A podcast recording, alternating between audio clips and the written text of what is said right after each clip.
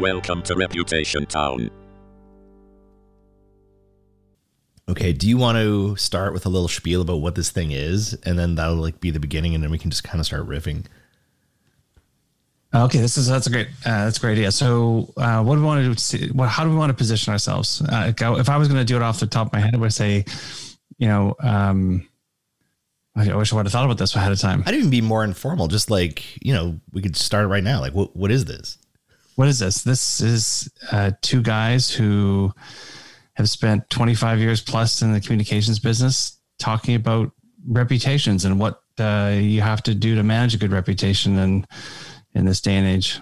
Very nicely put. Although the 25 years, I think, is a little, you know, sad and concerning at this point. like that's a big I, number. I, I, know when I when I look at my blood pressure, I compare that to the the age and the time and time and roll. Man, so um, yeah, go ahead. I was gonna say, but you know what? Like the the interesting thing is that you know if you look back over the past ten years, the last ten years for sure has been a, a digital era in communications. Like increasingly, it's become more and more digital, but it's you know, the digital tools and the digital sphere has been there. Mm. I think we have the benefit of of having seen it before that as well. And some of the lessons you had from sort of the the the you know prehistoric age, um, the, the pre-digital age actually are, are quite interesting and not as easily learned in the digital age. So I think I think that's why we have something special special to offer, um, particularly as new people who are coming up in the industry are are developing careers in this space. We shall see because yeah. I think it's the same set of fundamental lessons. The tools have changed, obviously, yeah. and the scope and the scale and the speed and and all that with social media. But um, you can look back at you know some of the best handled crises ever were were you know back in the 1980s and in the early 2000s. So um, the fact that you have different tools, you know, I think it puts a bit of a different spin on it. But uh, I'm looking forward to chopping some of these things up and and uh, putting people through the ringer. Let's do it. Okay, so before we jump into uh, the reputation piece, the I wanted to, to, chat quickly about that Beeple, the guy, the artist who sold that that that digital art for sixty nine million dollars. And I saw a great headline that says, you know, NFTs are both priceless and worthless at the same time. And you know, you're seeing this creeping out from from a certain kind of niche audience in the Gary Vaynerchuk's and the Darren Rovell's and stuff like that. When you when you see that, you know, as, as a follower who, you know, you've been in, you know, the business world, the communications world, when you see that sale, what goes through your brain? To be completely honest, it, it seems like this is, this is, you know, a great sign of a bubble because sure there, sure there's, you know, an actual cryptocurrency under underlying um, this NFT. Uh, yes, it's art but it just seems like you know this this isn't tethered to any kind of reality. It'll be interesting to, to listen to this ten years from now and see if you were like Nostradamus or like we totally missed the boat. Well, it'd um, probably be the latter. It'd probably be what an idiot. Man, I just I, I find it so. Buy that Cat NFT that yeah. was available.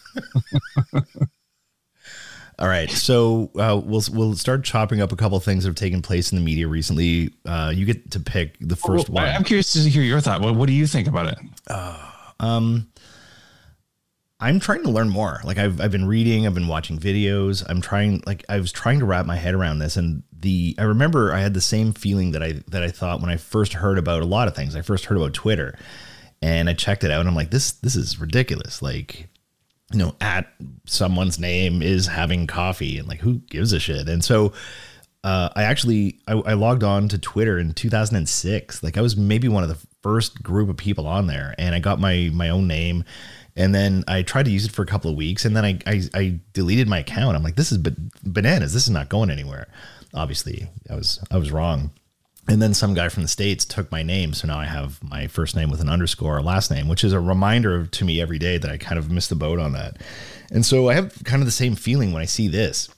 And, you know, on one hand, it seems bananas and the the prices seem astronomical. But on the other hand, you know, I can kind of see where if you try to project 10, 20 years down the road, that everything is going to end up being like this. And so uh, I think one of the, like, I saw that Jack Dorsey sold his first tweet last week. Did you see that? No, I didn't see that. So his first tweet, which is basically like just setting up my Twitter or whatever, and it was it didn't even have vowels. It was just you know T W T T R, and he sold that tweet. Do you know what he sold it for? No, I didn't see. One, what do you want to guess? Uh, five million dollars. Two and a half. So okay. two and a half million bucks to own it, and so basically the person has well, you know how it works. They have like a like an authenticated, basically digitally autographed version of it. So, and he says he's going to give the money to charity, which is great.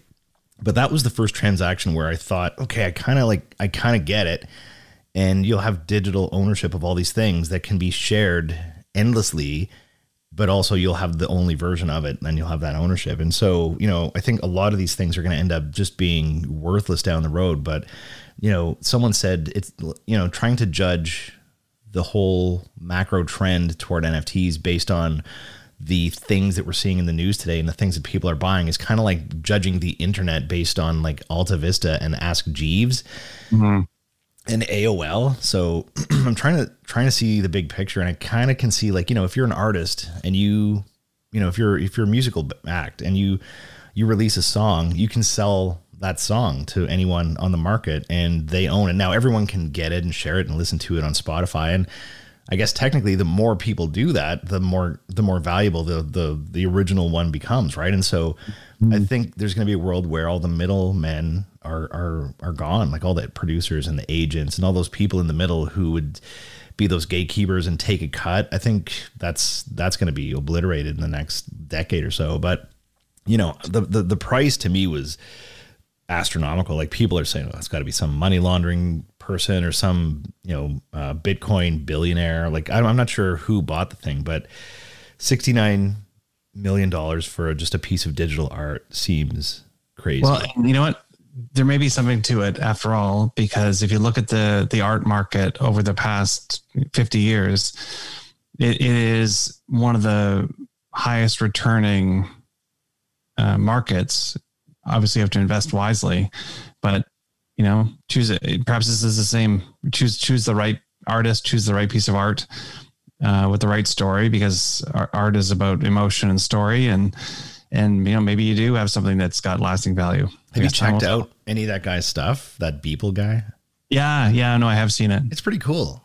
It is interesting, and he does one a day. Like I, you know, I I have no idea how you would even create those things. They look really realistic and like spooky and really and he seems like such a normal dude he seems like the guy who would be doing your taxes and he's got this really kind of messed up uh, art it's really cool so for anyone who hasn't seen it you should check it out okay so that was our uh, our off-topic banter. Um, who do you want to start ripping apart first? That's not a nice way to put it. Which which uh, which recent news item would you like to start uh, i don't know doing a post-mortem on? So well, you know, one of the ones that I, I know you don't like it, but uh, one of the ones I think is interesting because it is so topical right now is this whole sort of um, entertainment culture war that's erupted uh, between America and Britain over the over the, the uh, royal family, and and I find it interesting because, and I, I, don't want to necessarily dwell on the royal family because it is a soap opera, but I find it interesting because when when you take this. Um, when you, when you take this apart, what you really have is you have one set of influencers who are trying to use the media to do two things. I, I think one is ex- exact some sort of pain uh, over to a group they felt has done them wrong, and I think also set up their future uh, earning potential based mm-hmm. on their their celebrity you know, and there's a, there's a, there is a, big chunk of the celebrity economy that just runs on people being in the news. And if you're in the news, you're bankable. If you're not in the news, you're not. And, and, and, and and you look at a uh, a, a, this is kind of like asymmetrical warfare. You look at a group like that, um, you know, using the media to to make these points and to set themselves up um, potentially for um, for some earning potential. And you look at, a, at this well established um, organization like the royal family. I almost liken it to you know. Um, um, you know a, a, small stakeholder and a large company like the, the dynamic is can be very similar and if you look at the way that they're reacting i think there's some lessons to be learned from that um, and it, the first and foremost you know i think when you saw the royal family respond it was they didn't respond and get into the get into the weeds on this they mm. kept it at a high level uh, to kept the high ground um, uh, when they responded in written form but then, of course, when you caught the actual people, uh, let's say off guard or in person, you saw them you saw them go way off message. You know, you and I were, I think both commenting on how, you know, um, when faced with the claim, uh, the, the, the claim, "Are you a racist?" Mm. Um, uh, the prince basically repeated back the the the this, the negative uh, and just said no no uh, we're not racist. Mm. There's obviously much better ways to handle it, um, but I think it's interesting. You see, even in a in an organization like that, which is you got to you got to imagine they've got you know PR people crawling all over the place. Um, you have got one on one hand a probably pretty well buttoned down response um, when when it comes to the formal response, but then the individuals are are are are the weak spot. I'm not sure what you thought of that. Why do you think I don't like it? You don't like the royal, royal family because you told me that you don't like them. yes, but you have a good memory. I, I don't know. I just I don't get the royal family, and uh, but you know it's been interesting to watch this, and I feel bad even kind of talking about it and kind of adding to this, but. Um, you know, it, it's another one of those things where kind of like the NFT, I'm, I'm figuring out like, was this a selfish, um, immature kind of move, or was this like a gangster move? You know, long term, and mm. and you know what I don't know is, and I don't think what anybody can know is what was the motivation, what was the intention, what is it that they were trying yeah. to do? Because you know they said that they weren't paid for the appearance on Oprah, although to your point, you know, if you if you become the top six trending topics on Twitter for two days in a row, your earning potential is going to go up significantly. And my understanding is that they just inked a couple deals. One of them was like a hundred million dollar deal with I think Netflix or Spotify or someone, and mm-hmm. they're, they're, charging like a million dollars uh, per talk or per speech. So you know, I, I think that certainly helped. I think like 18 million people watch that thing on with with Oprah, and um, two hours televised. And, you know, as I am watching it, you know, I'm, I'm trying to determine like, is this, is this coming from a, you know, like if, if you look at the, the place in time we're at with the, you know, the very woke culture and, um, especially being in a lockdown, the the the special everything they said is very tough to attack it's very tough mm-hmm. because the, the the issues they brought up are almost um, unapproachable these days you know the mm-hmm. men- mental health um, threats or the just the, the the whiff of of suicide racism you can't you can't attack those things right without without getting trampled by by the twitter mob and so um, you know, I don't know what the real story was. If, you know, if you take it at face value that those things took place, because that was a big bridge for them to burn. Um, going on Oprah, I don't think they're going to be back for Thanksgiving dinner anytime soon. And, you know, uh, just knowing everything you know about the stereotype of, you know, the stiff upper lip and Britons being, you know, very private, this would be the most horrifying thing for them to see. So, um, you know, got the world's attention, uh, you know, elicited that very short, um, very carefully worded statement from from um, from the Queen or, or from the royal family, I guess. I am not sure who exactly sent it out, but even the wording of that I, I found interesting. But you know, I find myself debating: was this um, just a very self-serving kind of money grab, or was this was this a brilliant move? I, I and I, I'm not sure I can decide at this point. I don't know what. what, what, I, I think I think you know it's it's is both. I think it's, I don't know if it's, I wouldn't say it's self-serving. I, it, obviously, there's there's self-interest in all these things, right? There's the royal family has a self-interest. The, the Duke and Duchess have a, a, self-interest. But I think you're right. Like we don't know, have no idea the veracity of anything they say. Like I've taken all at face value, um, and um, and but you know that's sort of beside the point. Um, it's it's the the mechanism of using something like their celebrity um, uh, to air you know sort of these sorts of grievances or use their celebrity to you know set themselves up otherwise. Because you could have done that you could have done oprah um, for 90 minutes and probably not you know you probably could have talked about you know the the growing up uh, in in the in buckingham palace and you know the not as salacious details like you could have done an interview like that and still probably gotten um, you know a good chunk of the the notoriety. So I, I had to think that you know the part of this was they they really felt aggrieved and and so that is whatever it is. But you know, again, I'll, t- I'll take the lesson back to from a corporate standpoint. You know, because corporations often have different types of interest groups who feel like they've been um, injured or you know are being disadvantaged you know maybe maybe there's a noisy operation. Maybe there, there's a plan that the, the company has for something that doesn't align with the community. And and there is that asymmetrical nature of you know um, uh, obviously in this case their celebrity allowed them to get a bigger platform than most people can get. But um, how, as an, as a company then you got to think about how do i how do i you know i can't attack the, the small stakeholder who's upset with what I want to do or what I did. So I've got to find ways to, you know, frame my position and myself. Um, and, and, and, and, you know, that's a discussion for another day, but, you know, one of the interesting things about it is I can't really rely on the news media to, to do that. In the past, that's, that was really only the platform you had, right? You could, you could, um, sure you could say things yourself um, but really you had the news media was the key key way to get messages out there now of course you have you know so many more options to deliver a message directly and bypass the media that um, uh, that that's what I think where where where companies and organizations really have to be thinking as they go forward if they get into these kinds of situations. But that's probably something we can unpack another day. Mm.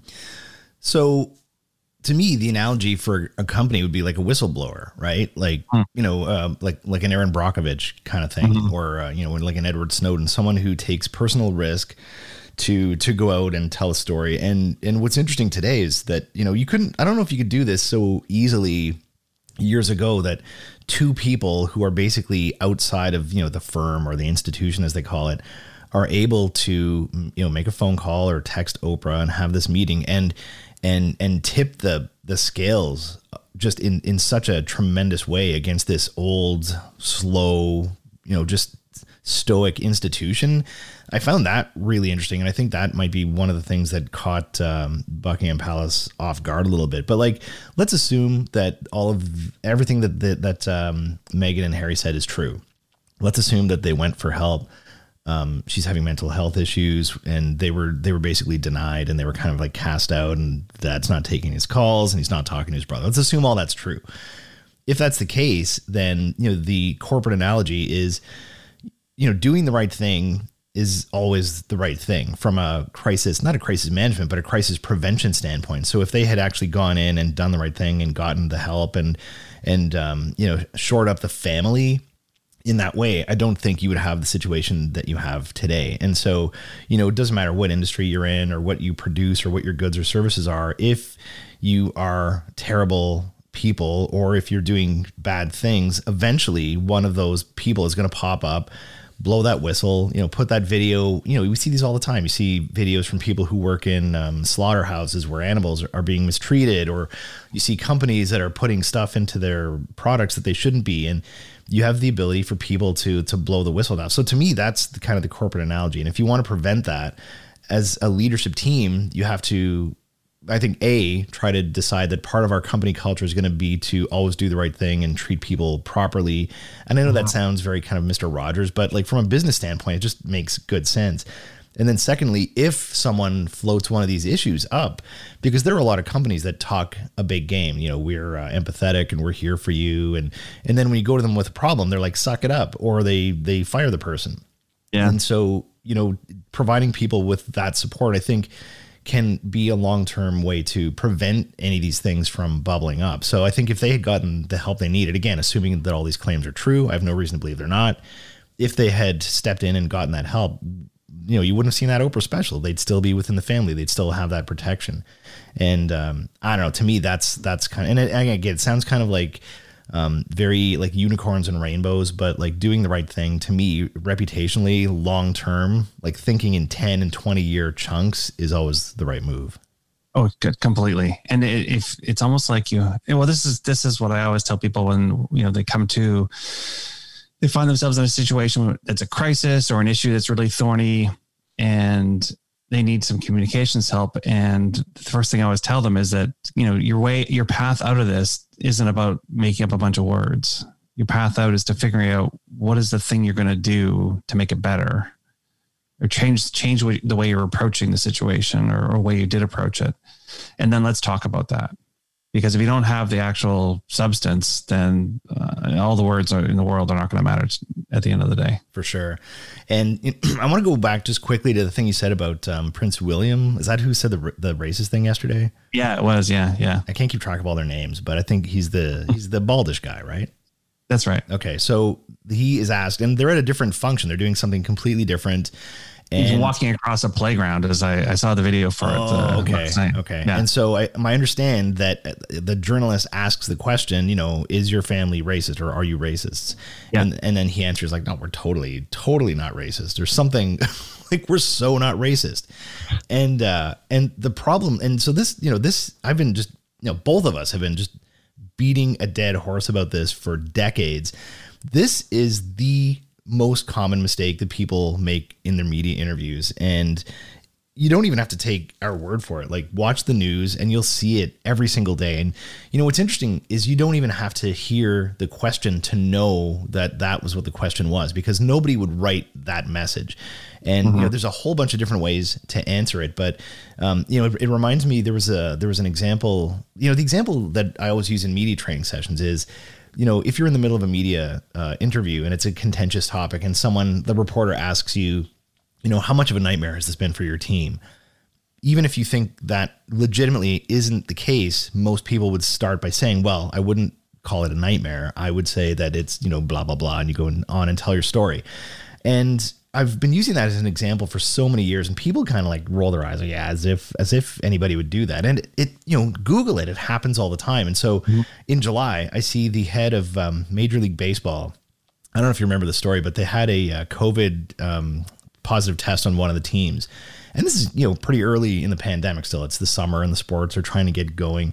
And so they bring the uh, they bring the head of major league baseball i forget the guy's name but they bring him on to uh, espn and they're doing like a socially distant um, interview. There are two guys sitting on these stools. And the journalist asks him you know it's been said that one positive test is major league baseball's worst nightmare.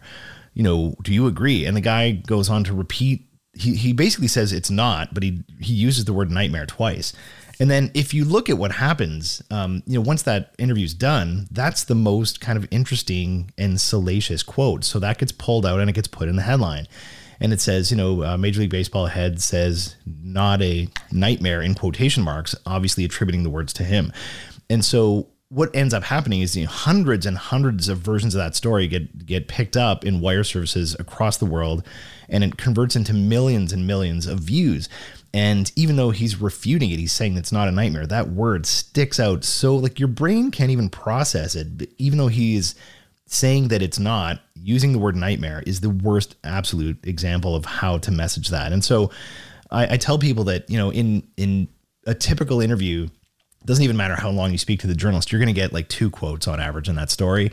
And so if you repeat the reporter's negative language just once, then half your content is gone and it's it's such a negative thing and it's so easy to prevent. So like if there's one tactic that anybody can take away from this and it, it sounds so cliche but like you know we've we've been in sessions together where we would tell people like two and three times like we are going to do this to you. We are going to say these words and you are going to repeat them.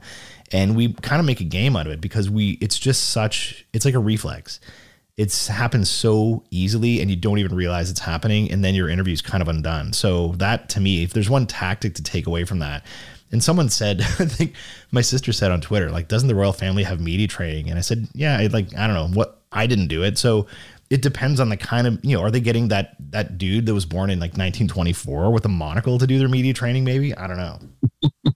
Um, you know, and this this is one of those things. You know, earlier I said you know, you expect they have PR people crawling all around. Sometimes in organizations, and you know, I perhaps this is the case with them.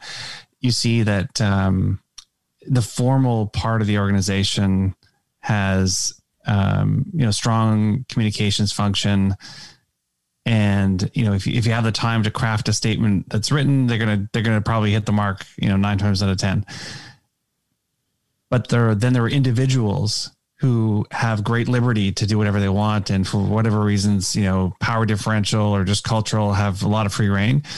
And yeah you know maybe they're gonna maybe the pr team's gonna send them something to to review but at the end of the day they're gonna do what they're gonna do. And i have a feeling that that's what happens here is that um there's there's probably a, a great distance between the two. Who knows? Mm-hmm. but at the end of the day you're right. Like if this is an easy thing not to do if you just take the time to think about it ahead of time and practice it and that's why practicing and and you know doing media training or you know thinking through the tough questions before you put yourself into a situation or or enter a situation where there's going to be media mm.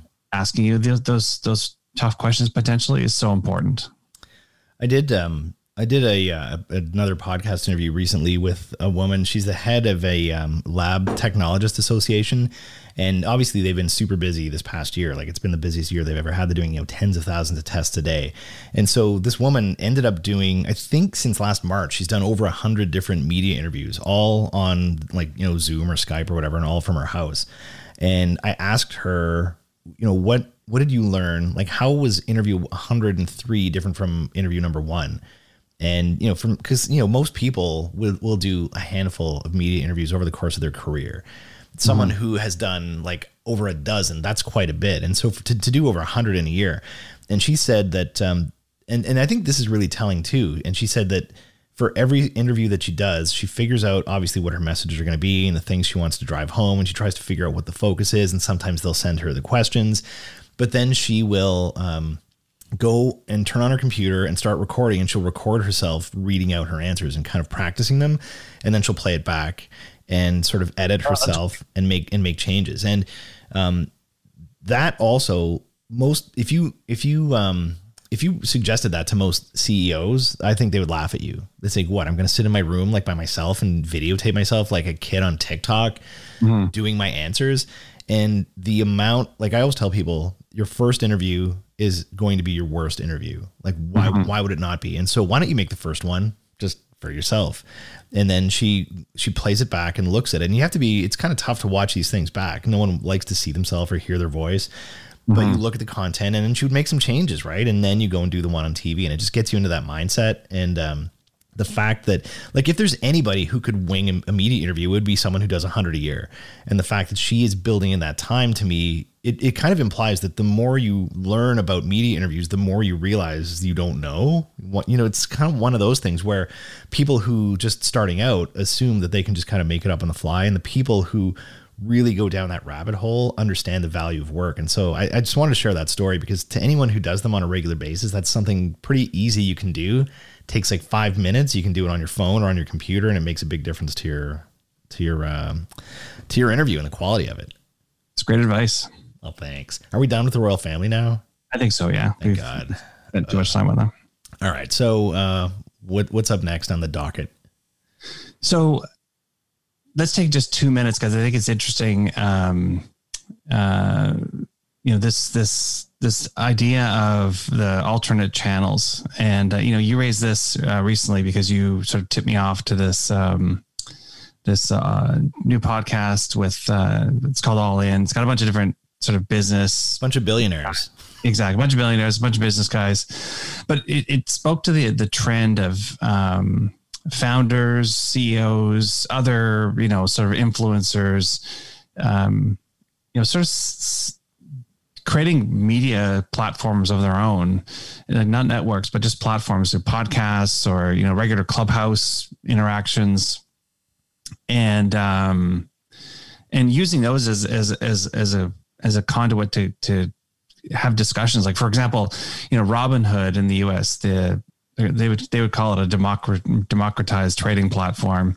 You know, there others are more critical of them. You know,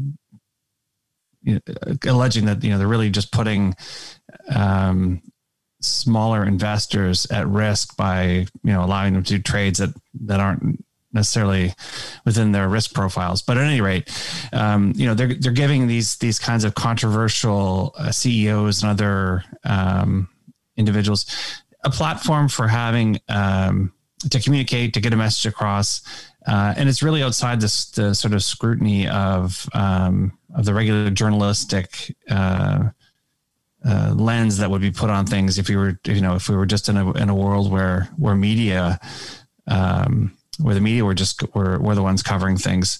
You know, how do you think this is is is changing the way um, companies are going to be, um, you know, managing not only their reputation generally, but especially reputations when it, when it comes to say a crisis or issue? I think I don't know. I think this is troubling for the traditional media.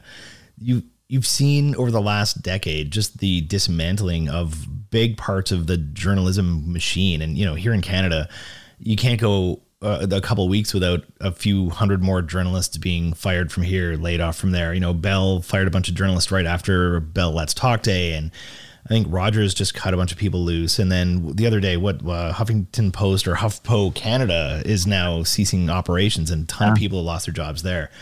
Um, and you know the reason that that you know I, I had I think I'd messaged you about this and we were chatting like by text about this is that the the CEO of Robinhood, Vlad uh, Tenev, I think his last name is, he he was obviously in in the hot seat. They, like that was you know they stopped the their um, their members' ability to to buy to buy stocks, and they or you know, no, like they had people had positions they they couldn't get out. I thought I thought that they were allowing people to sell, but they kind of created uh, a peak, and so because all the hedge funds who had shorted it were were at risk of going out of business, and so they were.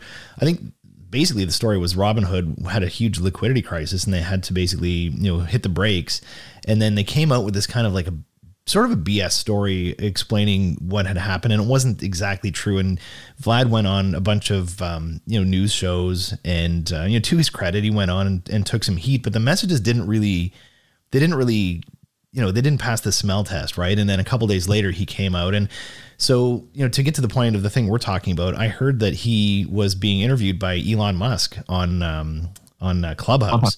Yeah. And so uh, I saw that thing pop up on my phone and I tried to get in and that room was full. Like I think they only have like 4,000 people in a room, right? And so I tried and then what people do is they will broadcast that room and then people in that in that room will broadcast. And so finally I got into one and I and I heard a little bit of it.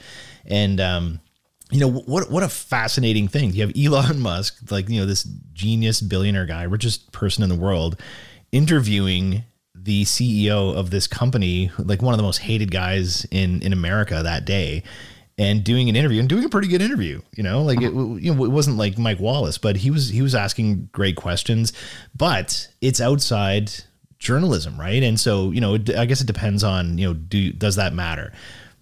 Journalism is uh really, you know, there's a lot of really strong opinions on it, and especially coming off uh, the whole Donald Trump, you know, fake news and enemy to people and all that BS. But you know, I, I think that uh, journalism obviously has a huge and important job in society, and so I think there's a whole bunch of things at play here. And so this, to me, is the beginning of a trend. So you have a thing like Clubhouse, or I'm not sure if you're familiar with Twitter Spaces, which is their kind of version of that that they're rolling out right now. But it's basically these audio chat rooms, and I think Facebook is is doing a version as well.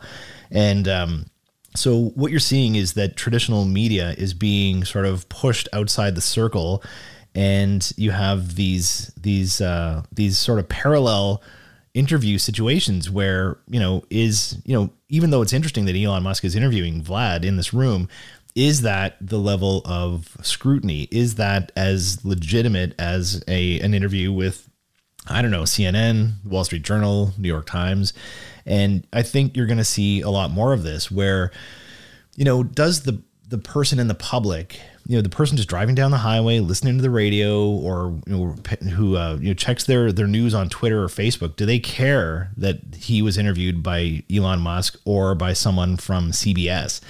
And I I don't think they do. And so I don't know. To, to me, the problem is the problem with this. I, I find it fascinating on one hand, and I will be there to kind of listen to this stuff and to to watch it. But I think that the bigger concern is there is kind of you know people again will roll their eyes, but there's training that goes into being a good journalist and to be the eyes and ears of the public and the three or four levels of questions that you need to ask. And so I think a lot of that is being um, put on the sidelines. And I think this is just the beginning. I think it's going to get a lot worse. And you're going to see many, many more media outlets go out of business, not necessarily because of this, but I don't think this is going to help. So I think on the whole, it's a really interesting thing to see, but I think it's very net bad for uh, for mainstream journalism.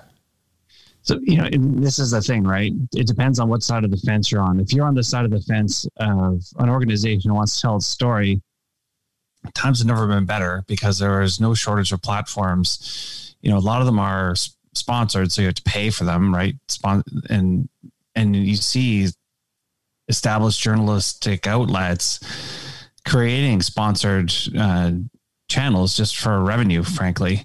Um, so you know the, they're there, but they're on these other platforms too that are emerging. And and the reality is, is if you're an organization trying to get a message across, the media is just one small part of what you can do to uh, use to do that. You know, uh, you need to be thinking about all those. You know, what, what audiences are you trying to reach, and then mapping out. You know, okay, so what, what are those audiences listening to? What are they seeing? Or where do they interact? And then you choose your, your conduits uh, accordingly to get your message across to them. So from, from a corporate standpoint, it's never been better because I don't have to depend on the media to get a message across. Uh, and I don't want to, you know, uh, the idea of a broad based ad is you know, kind of, you know, it, frankly, it doesn't deliver great value these days because I can target things so specifically to to the audiences I'm trying to reach. But you're, you're absolutely right from a journalist standpoint. Um, it, the world continues to to change around them, and you know, journalism hasn't always been the fastest to uh, adjust and adapt to that changing environment. Uh, My God, I remember being you know in 1996 and 97. I remember um, I, I, think that's around the year where you know all these newspapers were putting out online versions of. Mm-hmm. And I mm-hmm. remember specifically like the Globe and Mail had their website and it was awful. You know, if you, mm-hmm. I, I like going back to the Wayback Machine and looking up what different websites looked like back in those days. Mm-hmm. And I remember thinking like, where does this go? Like, you know, this is great that you know I think they're trying to augment their their paper, you know, their hard copy newspaper, and they're trying, you know, obviously everyone's in competition, and there's this new thing, the internet, and but I'm like, where does this go 20 years down the road? Like, if you're giving away your intellectual property today, what happens? And I couldn't really see where it was headed, but I like, again, it's nowhere good. You can't set up a paywall 20 years from now because you've trained people that this stuff is free and it's worthless. And so, and then you, you had places like HuffPo that frankly were aggregators of news. They would take news from legitimate news sources and then kind of cut and paste it or tweak it a little bit and, and sell it. So, um, I don't know. I, I, I, there's there's so much wrong with uh, with the media these days, and then you see these these these journalists getting their noses um, uh, out of joint because they're being shut out of these of these interview opportunities. Or there was one a, a tech reporter I think from the New York Times that they actually tried to block from certain rooms because yeah. she's in there recording them and kind of like you know that to me is, is ridiculous, but yeah. So you know I I personally think that you know, I'm, again, I'm trying to think where does this go 10 and 15, 20 years from now? Like, I think, you know, and I'm already seeing it. You see this trend where you'll have a journalist who has a pretty good following and they have they have a voice and people they've built up trust over the course of a decade or so. And now they may lose their job or they might be leaving their job and they're monetizing a newsletter on like Substack or something like that. And so, mm-hmm. you know, if you had um, you know, a thousand people paying you um, ten dollars a month for your, for your weekly newsletter, you've got you know hundred twenty thousand dollar a year salary, and that is I'm guessing more than um, ninety percent of journalists are making these days. Well, I think I think I think this is what cha- has changed things, right? You're absolutely right. Back in the nineties, pe- where where people were just exposed to, you know, the internet as a news source and everything was for free. It would it would have been really tough to uh, encourage people to say, "Oh yeah, it's worth me subscribing to something when I can get it for free everywhere else." But I think what's really changed things is Netflix because Netflix uh, established a pattern of behavior, consumer behavior, where uh, where I, am going to opt in to subscribing to something I, I feel like I get high value content from. And and of course that model's been now replicated uh, a number of times over again and you see it actually been successful with large media outlets. And i think what's probably going to happen is that subscription based approach is is you know as, as old as it is with news. Uh, it's going to become new again and continue to, to now it's going to be some consolidation in the industry because I don't think people are going to be paying you know for for 10 subscriptions to things. I think maybe the, the only exception to that is local news. I think local news is probably still going to be um, ad driven, but um, I think we're going to find more uh, fewer outlets, but but um, they're going to be supported more on a subscription basis and um, and that's probably where the future lies. Now, is that great for for the news industry with you know more concentration and fewer outlets? Probably not, but I think that's probably where it's headed. Hmm, interesting. So maybe you know maybe maybe it'll be a hybrid approach where you have a little bit of that, but I also like I can I can imagine uh, a future where I I pay you know four or five journalists that I trust and I get that that that output from them on a on a monthly basis. I think that's kind of where we're going. And so, you know, if I'm a journalist today, I'm trying to build my social media following. I'm trying to, and not you know with you know uh, outrageous stories. I'm trying to do it by again just building that track record of trust week by week by week, and that's that's something tough to do. Yeah, exactly. But like you know the clubhouse thing, um, to to just quickly go back to that, um, I, I think one of the problems here that we're not really we haven't really chatted about yet is the PR people behind the scenes. Like I think that is going to be a you know because just like any other profession there's good pr people and there's bad pr people when i say pr i'm talking kind of corporate communications media relations all of that kind of um, just swirled up into one but i think that a lot of those individuals who are trying to you know quote unquote protect the executives they're working for are going to try to pitch this as an avenue of perceived transparency. You know, if we go out and do this interview on, you know, Clubhouse or whatever, and who knows what the relationship is between the people behind the scenes. They might be they might be best buddies, right? And so they do this kind of interview and then they can kind of chop it up and put it through their social channels and are they getting the, the main question is are they getting the right kind of scrutiny that they should be getting that the public deserves to to see and that is uh, a big question um, i you know the you know, and I, I don't know what the answer is. I just find it really interesting. There's so much interesting stuff taking place, and I think the pandemic has accelerated so much of it. But this is a trend that I'm really interested to see over time because um, I I personally, and I, you know, I, I I'm guessing you're in the same boat. But when I see a CEO who's in the hot seat doing all of their media interviews with um, influencers or their buddies on Clubhouse, to me, that indicates that there's maybe something to hide or that they're afraid to speak to a legit journalist. Possibly, you know, th- again, I, this is it depends on what what seat you're coming from. Um, if I'm if I'm strictly speaking from the like you said the corporate communications person who's looking at uh, how do I manage a reputation, okay, you know maybe I'll do the odd interview with an actual journalist, but if I can if I can reach the audiences I'm trying to reach, by using these alternative channels or focusing more on things that I control, the own media sources I control, or I can I can you know sponsor content through, then you know that those are the tools that are available to me, and and those are the ones I'm probably going to use.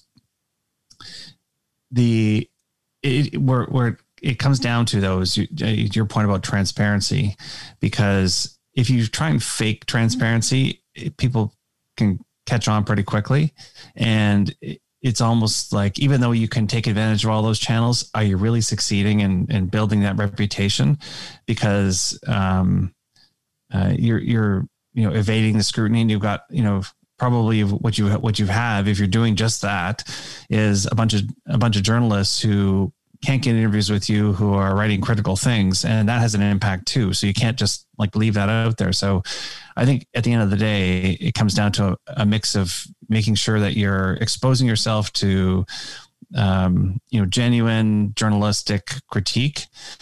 And and obviously you got to prepare yourself and you know get media trained and ha- you know have the right things to say right substance that underlies the things you're saying uh, but at the same time, also take advantage of the things you can do um, outside that. It, it, it's, it's a healthy mix is probably what what manages reputation best.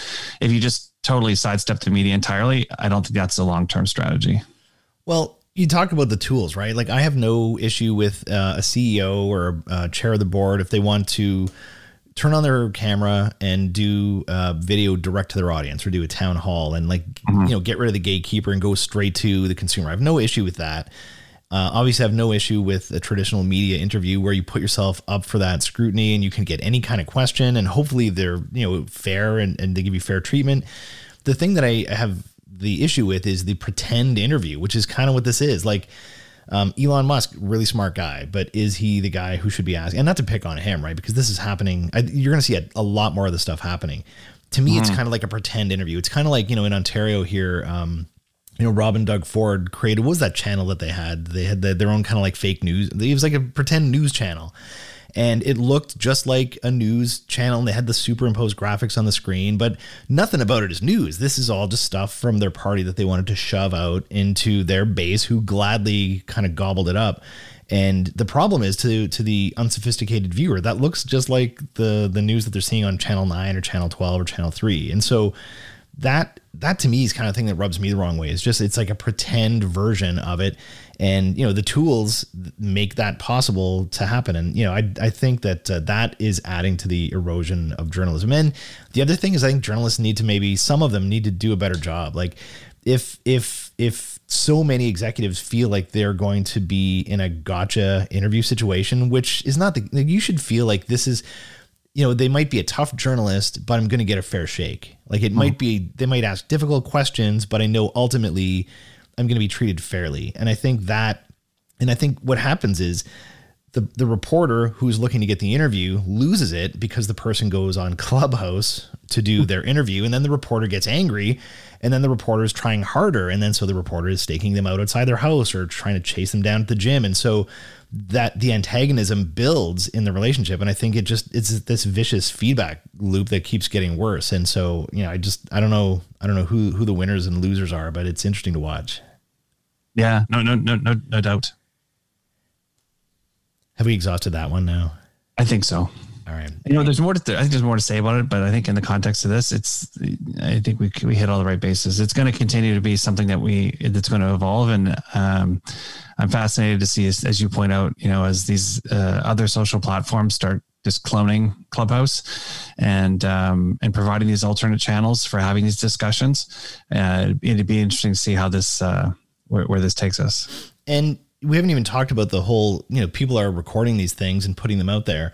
What does mm-hmm. that do? If you're a publicly traded company and you have your CEO going on there and talking willy nilly, does that impact um, you know, uh, regulatory issues, stock price, quiet periods? Like, there's a whole issue in there as well. Like the the genie is totally out of the bottle on this, so it's going to be interesting to watch. Absolutely. Um, anything else you wanted to, to hit up today, or is, have we exhausted uh, episode one? I think let's. I think we should uh, we should put episode one in the uh, in the memory bank and look forward to doing this again. Cool. And if anyone has any, anyone, like as if anyone's listening, if anyone has any uh, guests or topics, people that want to hear us uh, bring on here and uh, chat PR with, or if you are in that business and want to come on and uh, and chat about some stuff, give us a shout. Thanks, Warren. Thanks, John. See you next time. Take care.